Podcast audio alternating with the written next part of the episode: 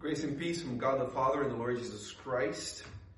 Uh, Thank you for joining us today for our sermon. And we're going to be turning to 1 Peter chapter 4. Start reading in verse 7 and reading through verse 11. So this is the word of our Lord, 1 Peter chapter 4, verse 7. the end of all things is at hand. Therefore be serious and watchful in your prayers. And above all things, have fervent love for one another, for love will cover a multitude of sins. Be hospitable to one another without grumbling. As each one has received a gift, minister it to one another as good stewards of the manifold grace of God. If anyone speaks, let him speak as the oracles of God.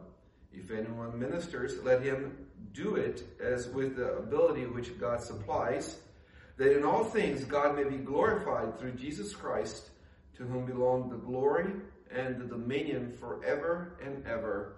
Amen. This is the word of our Lord. Let us pray. Our Father in heaven, thank you that you have given us your word. We thank you that we can find in it what is true, what is powerful. We thank you that it is your word that changes us as your spirit wields it. And we pray that today he would be wielding it, that you would speak to our hearts, that you transform us to be more like Jesus Christ. We pray that your word would penetrate our hearts, dividing between what's not even dividable, and that our hearts will lay open before you. We pray that there will be no secret sin in us. We pray, Father, that you would enable us to uh, be sanctified, to put away sin, to forsake sin, and to turn to Christ. Enable us to desire uh, closeness with you, relationship with you. We pray that uh, we would uh, be transformed from glory to glory. Even as our bodies decay, we pray that the inner man would be made alive even through your word. We pray in Jesus' name. Amen. In this passage before us today, Peter sets the goal for the life of every Christian. He urges us to live for the glory of God and the good of each other. This is the life of the Christian. One commentator in the book of First Peter says, uh, labels this this uh, passage that we read here this morning, the life of God's glory, and that reflects the main theme of the book of the first, of Peter, living the way that the glory of God is reflected, that is is, uh, is shown in our lives. And I want us to start by saying that this command that Peter gives us to live for the glory of God is based on an indicative. All bodily living is based on an indicative. Look at verse 7, the first half of verse 7. But the end of all things is at hand. Throughout the New Testament, Christ and the apostles base their exhortation to godly living on statements of truth. Because of a foundational truth, they say act in a certain way. You find, and you find, you not find commands to do this or that, or how to lists in the Bible that are not grounded in doctrinal truth. This is true of Peter as well as he writes First Peter. The statement, the truth that is the basis for the command that follow to live for the glory of God is that the end of all things is at hand. Christ is returning. Now, contrary to those who say that history has no beginning or end, Christ is coming back for the consummation of all things.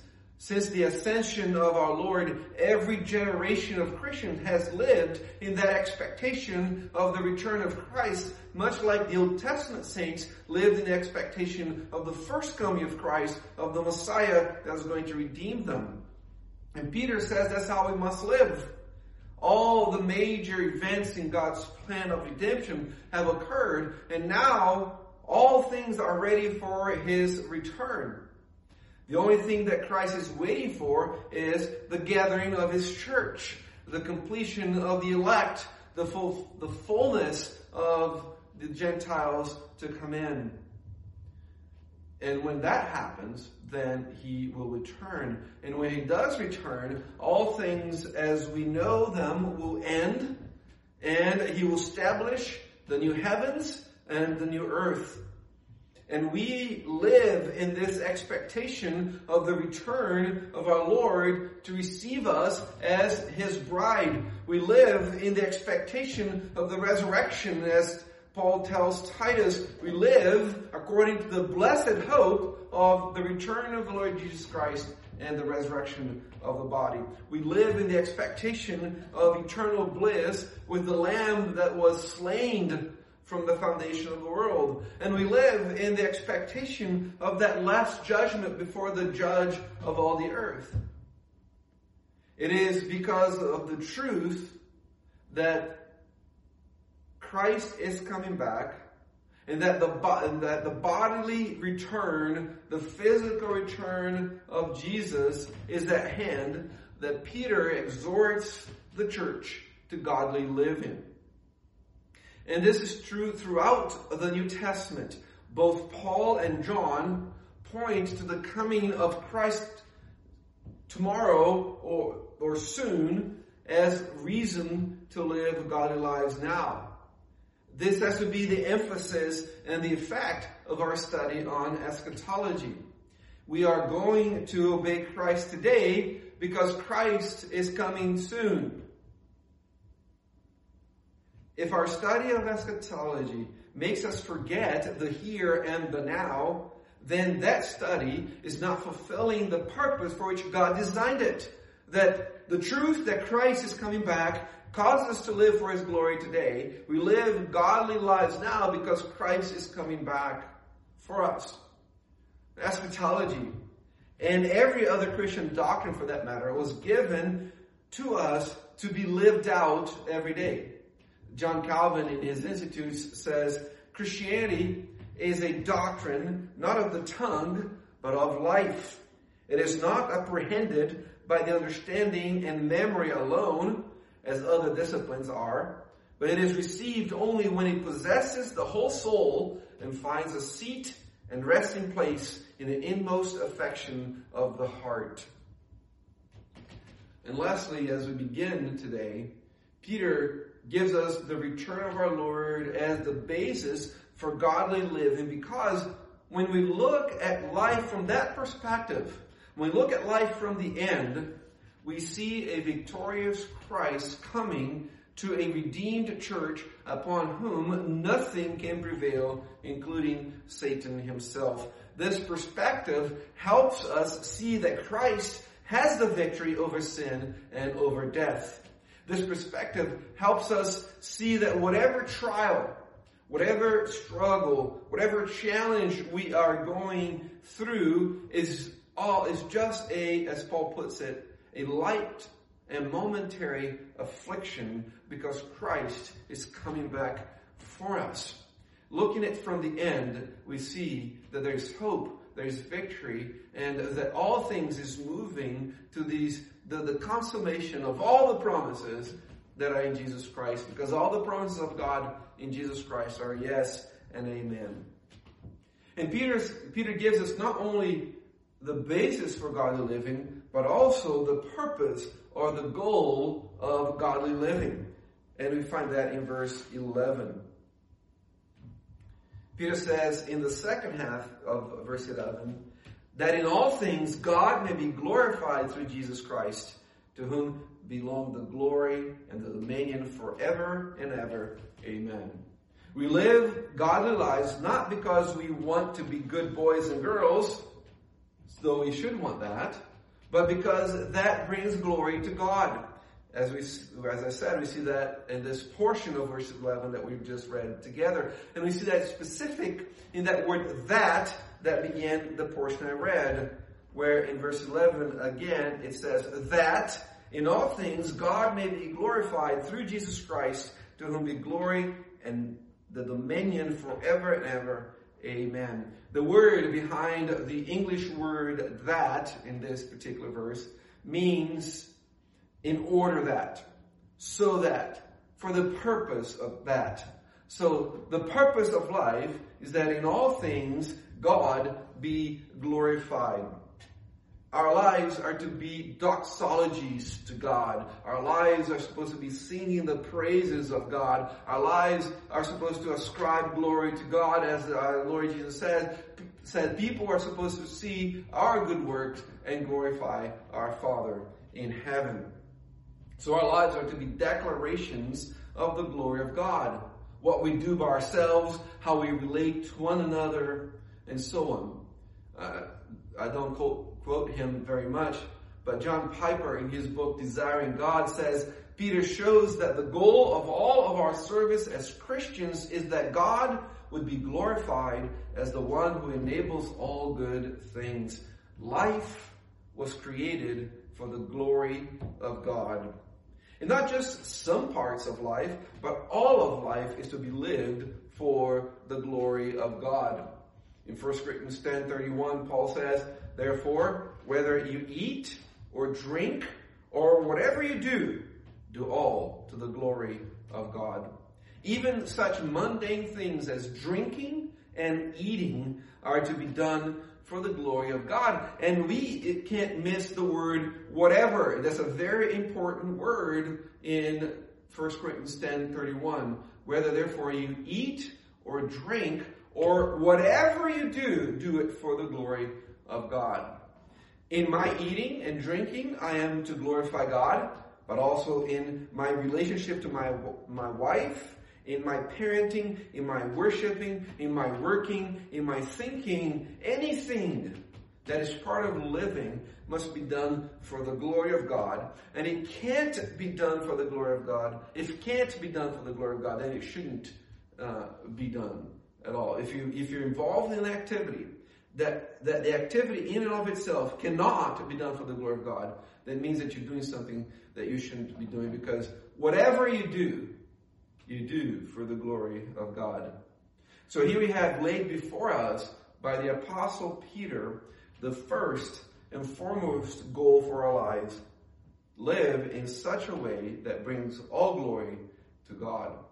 Our confession, our standards agree with that. Both the shorter and the larger catechisms start with such a statement where the catechism asks, what is man's chief end? What is man's chief design? What is man's chief goal? Why was man created? That's a question that's been asked. And the answer is, man's chief end is to glorify God and to enjoy Him forever. So we're called to godly life. That is, promoting each other's good, and that, that is what we see in the rest of the passage. Peter puts godly living in terms of four practices that are other oriented. I, I, find it very interesting when he says you live for the glory of God. That's the goal of life. And you do that because Christ is coming back. And then he, he organizes that godly living because of the coming of Christ in, in terms of four different actions. And these four actions are all other oriented. Has to do with the way that we relate to other people and how we serve other people. And he puts in terms of prayer, of love, hospitality, and exercising spiritual gifts. And I want you to first notice here as we think about these uh, services, this promoting of each other's good in our lives, I want you to notice that it is God who supplies the strength and the grace to obey Him. Look at verse 10.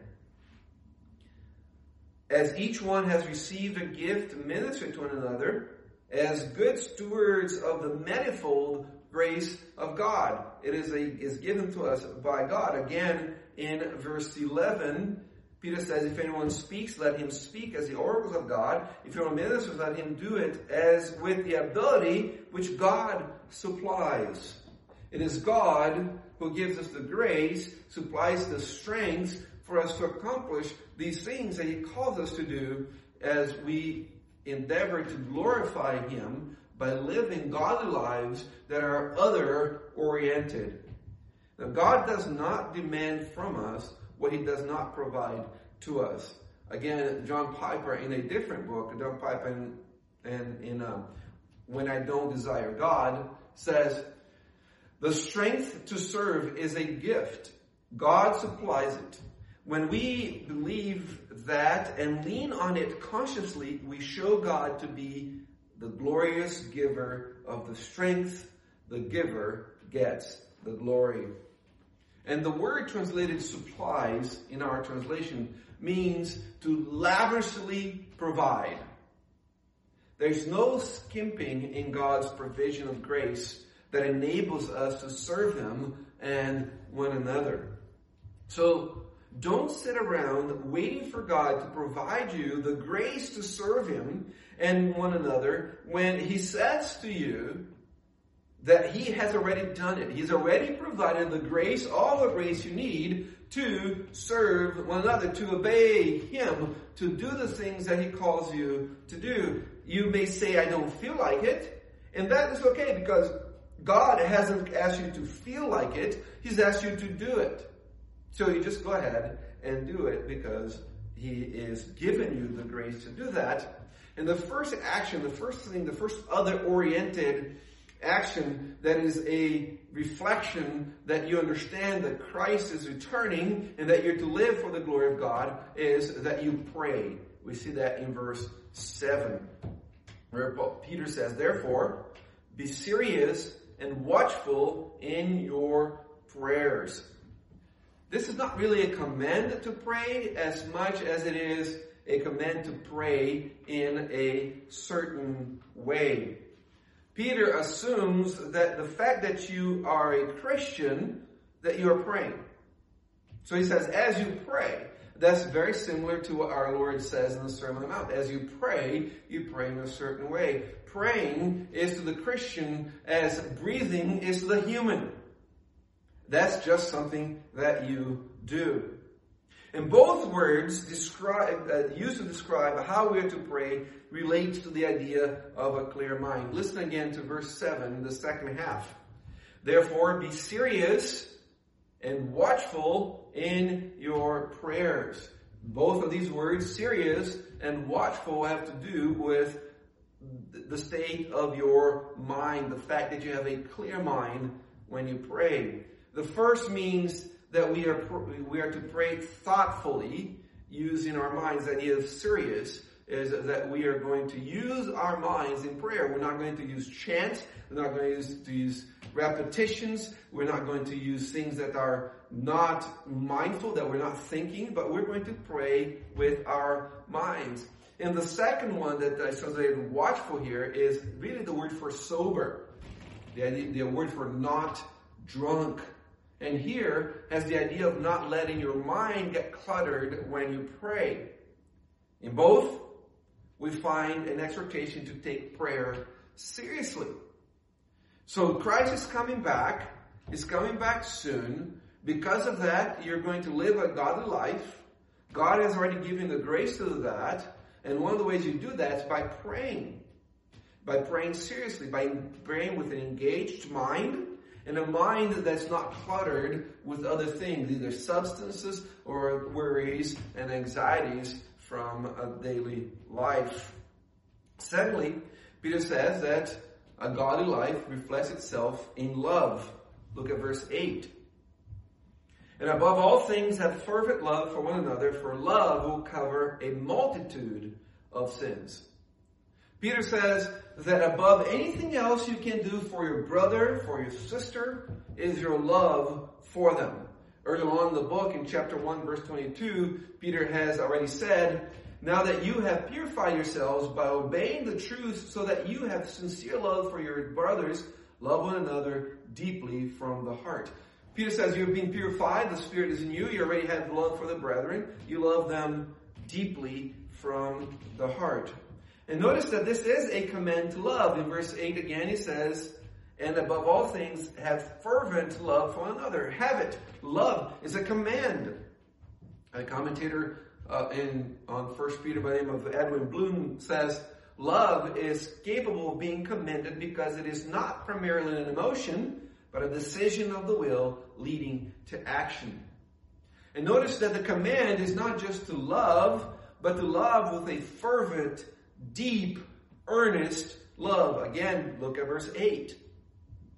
And above all things, have fervent love for one another. For love will cover a multitude of, of sins. The word fervent means uh, fire consuming, means uh, burning. And that's the idea here. We have this consuming love for one another. Now, why is love so important in the church of Jesus Christ? Well, Peter says here that, that is so important because it covers a multitude of sins. It doesn't mean that love ignores sin. Love doesn't pretend that there isn't sin. Love deals with sin, and love forgives sin. Again, another commentator on 1 Peter, Wayne Grudem, says, where love abounds in a fellowship of Christians, many small offenses and even some large ones are readily overlooked and forgotten. But where love is lacking, every word is viewed with suspicion. Every action is liable to misunderstanding and conflicts abound to Satan's perverse delight. Love forgives. Love allows us to live in relationship. Love allows us to think the best of one another. Isaac, uh, uh, uh, not Isaac, John Newton's song that today we know as The Look reflects that, reflects that love that Jesus has for us. This is where it says, I saw one hanging on a tree in agony and blood who fixed his loving eyes on me as near his cross I stood and never to my dying breath where I forget that look. It seemed to charge me with his death though not a word he spoke. My conscience felt and owned the guilt and plunged me in despair. I saw my sins his blood had spilled and helped to nail him there. But with a second look, he said, I freely all forgive. This blood for your ransom paid, I died that you might live. Love results in forgiveness. And you can't love others till you know the love of Christ. You cannot love anyone fully till you have been loved by the Lord Jesus Christ. So Christ is coming back. We live for His glory. That living is manifested by prayer that is serious, that is mindful, that is thoughtful, that is uncluttered. That life is manifested in love for others, a love that forgives. Thirdly, we live for the glory of God by being hospitable. Look at verse 9. Be hospitable to one another without grumbling. So, we hear that we are to live for the glory of God, and we, we hear that Peter says we're to pray. Okay, got that prayer, spiritual exercise. We hear that we're to love. That makes sense.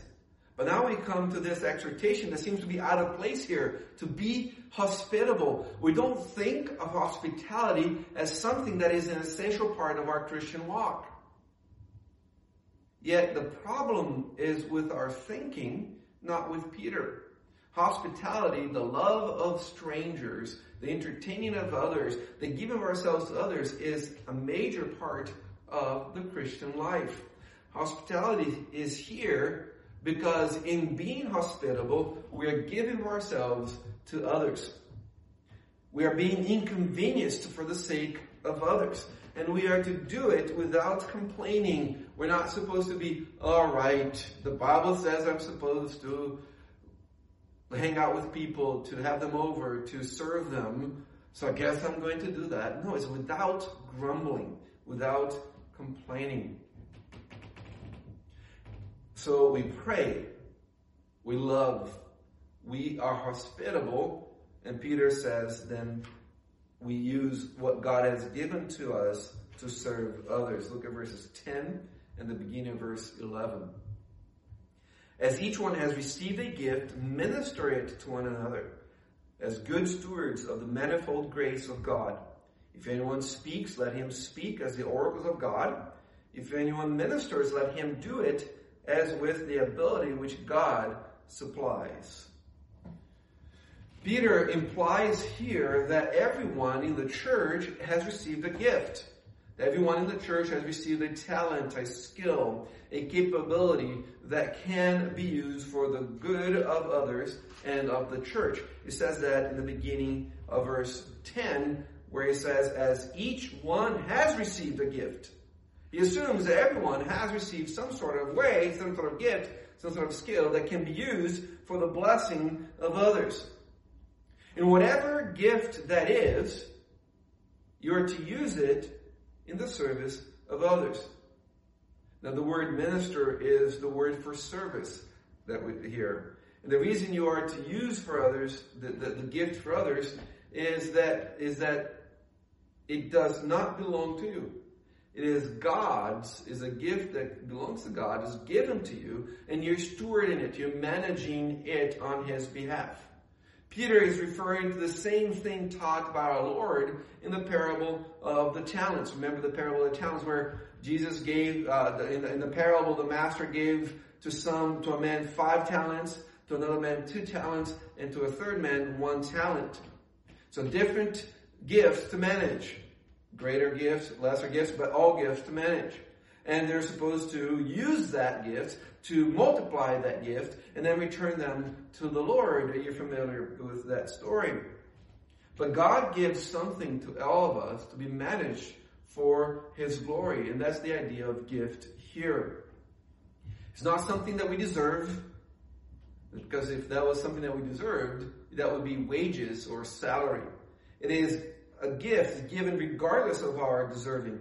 That's why Peter added the expression that is given to us according to the manifold grace of God, the plentiful, the abundant mercy of God. And then he gives us the example of two gifts. This is not an exhaustive example. He says, Peter's saying, here, let me tell you how I use these two gifts that are representative of other gifts so that you can then apply what I'm saying here to all the gifts that might be available in the church. And notice that these two gifts, not, although not restricted to them, they are a reflection of the two offices in the church.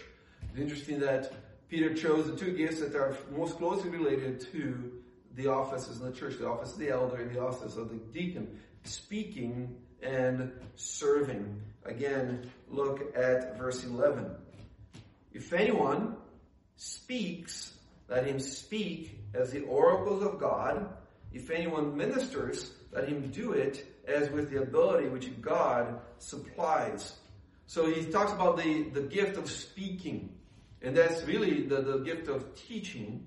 And I wanted to apply it to several groups in the church, starting with the pastor.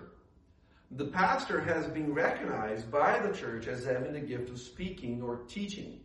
The church has called him to be their main speaker, to be their main teacher. But it, it, he, he's not to speak and teach anything he wants. He is to speak the oracles of God, as Peter says here. That means that he is only to speak and teach what the Word of God speaks and teach. It does not mean, though, that his words are inspired and infallible like the Bible is, but it does mean that every time he gets up to preach a sermon or to teach a lesson, he must bring God's Word, not his own. And that is what you should demand of me as your pastor. Sermons and lessons that are thoroughly biblical, not just filled with stories. And you are to demand that because that is what's good for you. But this idea of speaking as a gift also applies to anyone who teaches at the church. This also applies to the Sunday school teachers, to the youth group leader, to children's ministry workers, to ladies fellowship, or any teaching capacity in the church. Anyone who stands to teach in the church about God or on how to live must do so according to and with the Word of God, not his or her own words. And this applies also to everyone else, not just the pastor, not just to those teaching in the church, but also to everyone else. This is a gift that we all share in some measure. The ability to teach the Word of God. So as we speak with one another, our speech must be filled with and in accordance with the Word of God. That's what Paul says in Ephesians chapter 4, verse 29, when it says, let no corrupt word proceed out of your mouth, but what is good for necessary edification, that it may impart grace to the hearers. In Colossians 4 6, Paul says, Let your speech always be with grace, seasoned with salt, that you may know how you ought to answer each other. So we speak and we speak the oracles of God to one another. And that's one gift that God's given to the church. He also has given the gift of serving. Isn't it interesting that uh, uh, when Peter decided to highlight the, these two gifts, to, to give example, a sample of the gifts that God gives us, he picked, picked, picked two gifts that everybody can do. Is nothing extraordinary about them. So he says that we are to serve one another. In verse 11, he says, If anyone ministers, let him do it as with the ability which God supplies. Now there are a couple of things here concerning the translation of this clause that we need to consider. First is the word if.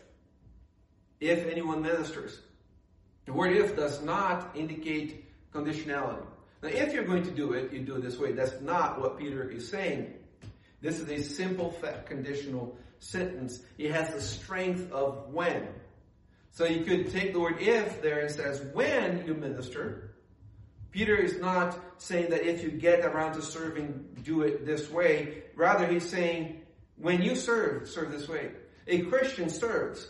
Same way the Christian prays, the Christian serves. And when you do it, Peter's saying you need to do it in a particular way. So this is a gift that has been given to everyone in the church in one measure or another. The thing, second thing I want us to consider is the, the verb ministers. This is really the verb to deacon or to do the work of a deacon. It would be a better translated as serves, as we have here. And this helps us understand what sort of service Peter is calling us to do. This is the type of service that characterizes the office of the deacon. So it is helping the, the physical needs of the church, helping the poor, helping the widow, helping the sick, helping one moving, and we could include almost any service under this category. So Peter places before us the fact that a godly life is marked by serving others. Therefore, you cannot live a godly life if you're not serving others. You can pray 24 hours a day. You can read your Bible through every week. But you're not living a godly life if you're not serving others. And, and we see this service so evident in so many people in our church, and I'm so thankful that the Lord has been so gracious to us in enabling us to serve one another. These are the works of the Spirit in us and among us. Yet we need to see more of it. This, this needs to be a characteristic of all in the church, not just some or even many. And Peter says that God lavishly provides the ability to all who serve. God is not, uh, uh, uh, he, he's not tight with his grace. He's not, um, I remember growing up, I can't remember the name in English, but I remember reading, uh, I grew up reading uh, comic um, magazines. And you have Donald Duck. Donald Duck had an uncle, and I can't remember what his name is in English, but he was a miser. And he had all this money, and he would swim in the coins, but he would never give money to anybody. That's not how God sees His grace. God is lavishly providing for us so that we can serve one another. So Peter sets the goal for life in this passage, for every life, for every Christian. He urges us to live for the glory of God and the good of each other. So, so brother, sister, let us live for the glory of God and for the good of each other so that we can say with Peter that to Jesus Christ belong all glory and all dominion over the church and over our hearts. Christ is returning. Live today in light of that truth. Let us pray together. Our God, we thank you that you have not left us to ourselves, but you've given us your spirit, you've given us your word, you've given us the blessed hope of the return of Jesus Christ and the resurrection of the body. We pray that we live godly lives today, praying, serving, loving, being hospitable, because our Lord is returning for us. We thank you that your grace is lavishly poured upon us. Enable us to live out that in our lives for your glory. We ask in Jesus' name. Amen.